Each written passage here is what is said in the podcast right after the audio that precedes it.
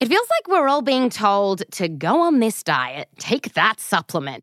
Ozempic will give you depression, but you know what'll cure that? Weed. Or you could try to balance your hormones. At Science Versus, we're like, what the f is going on? Forget the crap online and listen to Science Versus. Just the facts. Oh, and a bunch of stupid jokes. What is a ghost's favorite fruit? Blueberries. That's Science VS. New season out on Spotify soon. Today is Monday, January 6th, 2020. On this day in 1994, Olympic figure skater Nancy Kerrigan was assaulted after a practice session in Detroit, Michigan. The attack knocked her out of the National Figure Skating Championships, clearing the way to the Olympics for her biggest rival, Tonya Harding. Welcome to Today in True Crime, a Parcast original. Today we're covering the assault on 24 year old Nancy Kerrigan at the 1994 National Figure Skating Championships, aka the knee bashing heard round the world. Let's go back to Cobo Arena in Detroit, Michigan on the afternoon of January 6, 1994.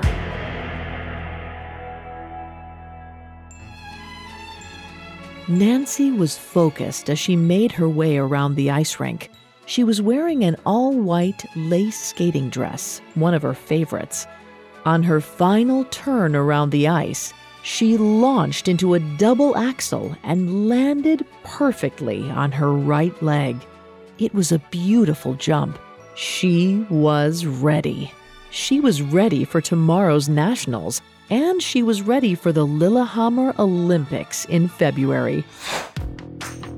Nancy coasted to the edge of the ice, where her coach, Evy, stood waiting with a bottle of water and her skate guards. Evy praised her performance. It was worthy of the reigning national champion. She was sure to win the gold again this year. Then, Olympic gold. Nancy smiled and took a pull on the water bottle she slipped the skate guards on her blades and stepped off of the rink. One step at a time, she told Evy. She headed toward the locker room to get cleaned up. Evy and his wife, Mary, followed. But then Mary ran into someone she knew. When she stopped to talk to her friend, Evy stayed behind with her. Nancy kept going. She slipped behind a blue cloth privacy curtain which blocked the hallway to the dressing room.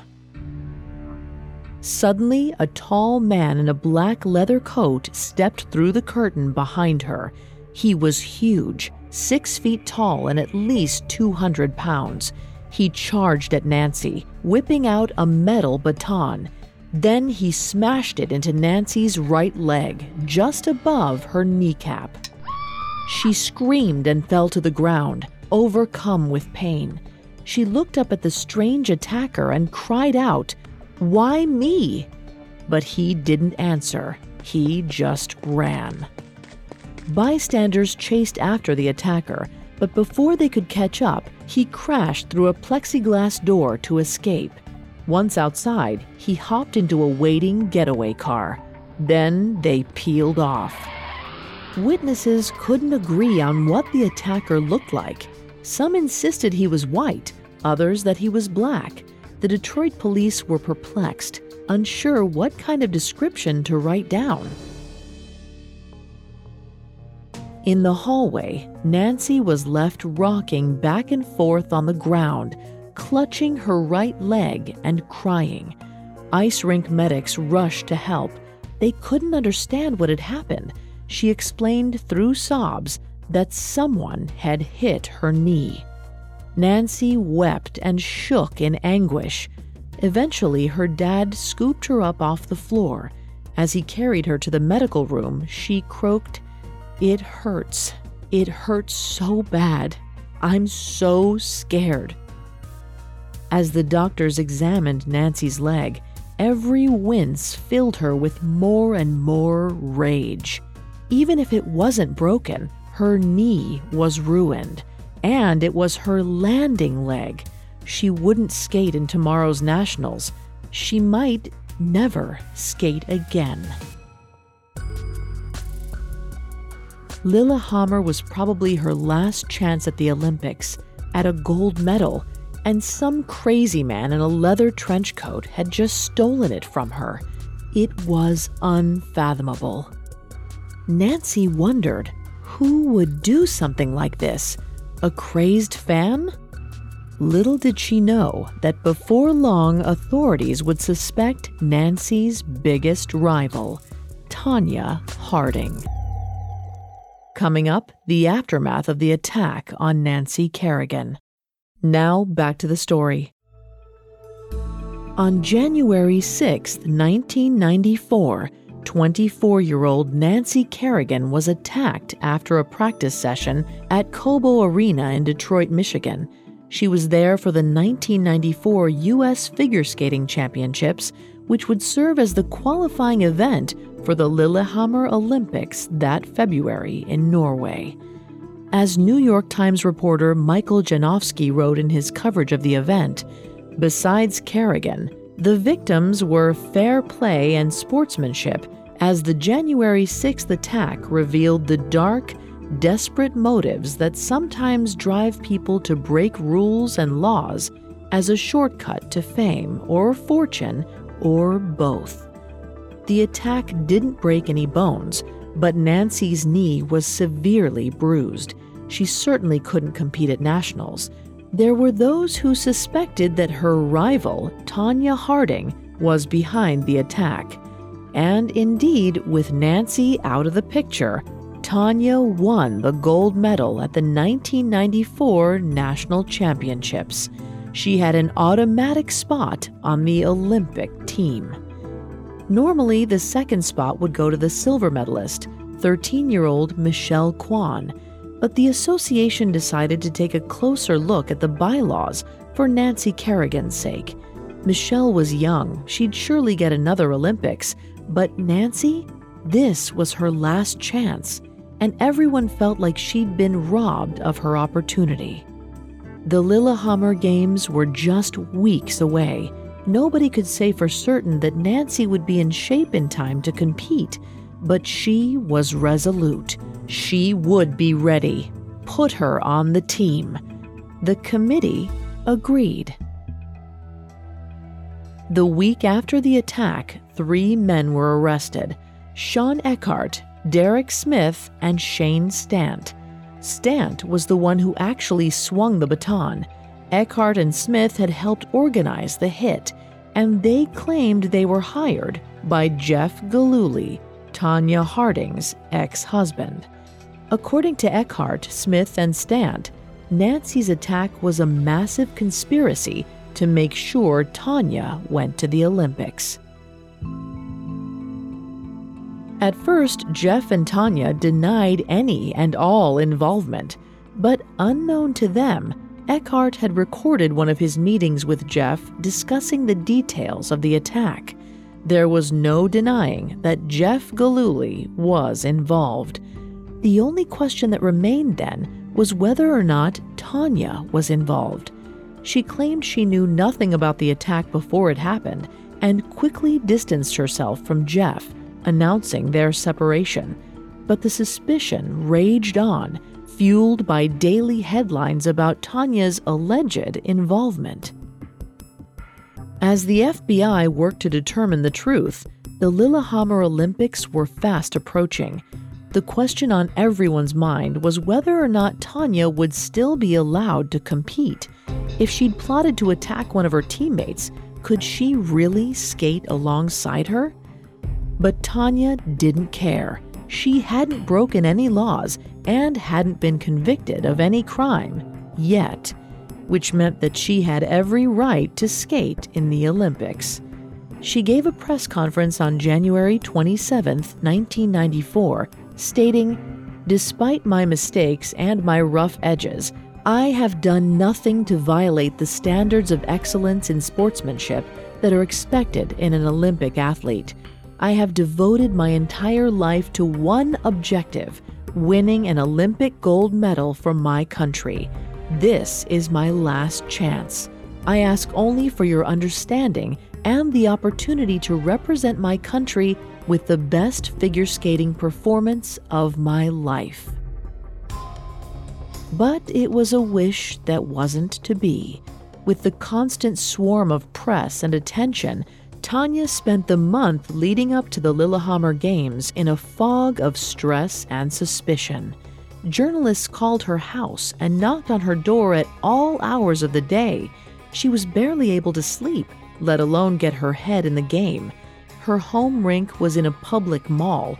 Every jump of every practice was accentuated with dozens of camera shutters and flashes.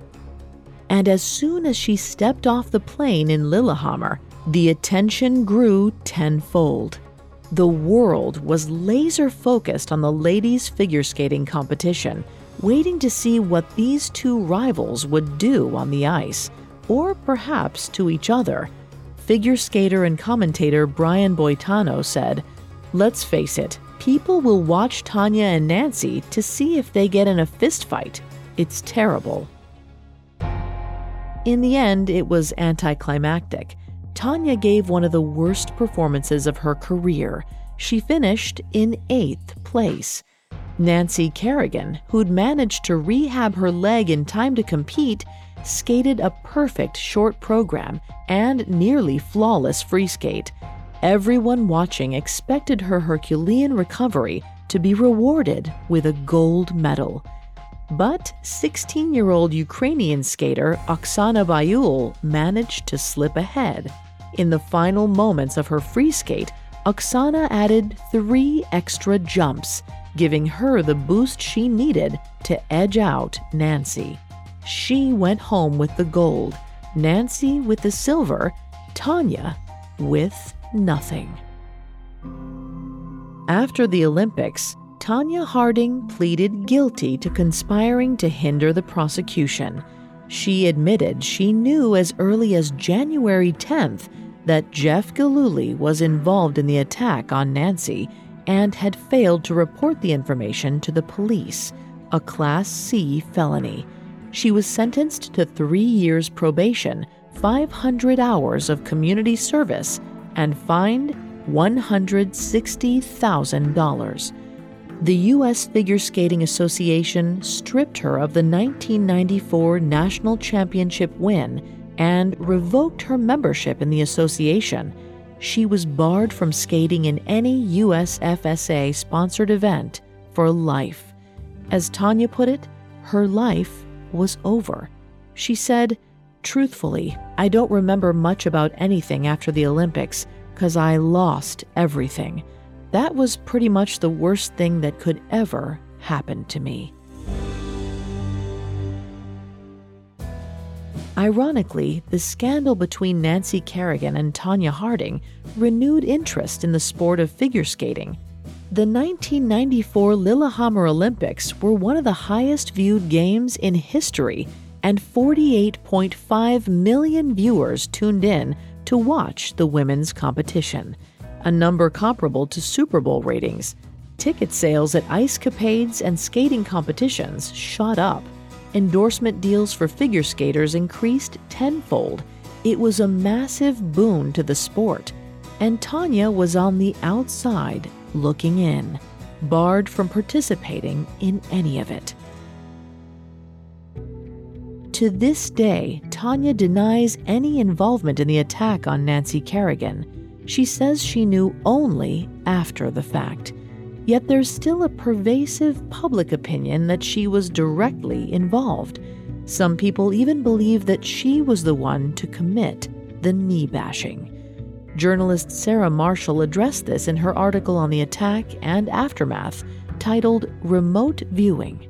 She wrote As for Tonya's claims about her own innocence in the plot itself, any attempt to dismiss her version out of hand somewhat falls apart once one realizes that the dominant version of the story, the story the press picked up and popularized, and the story that endured largely for that reason, was Jeff's.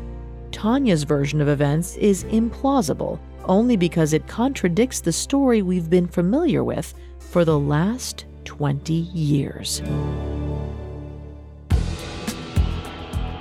Thanks for listening to Today in True Crime. I'm Vanessa Richardson. For more on Tonya Harding, check out Parcast Original Sports Criminals, which dives deeper into her story.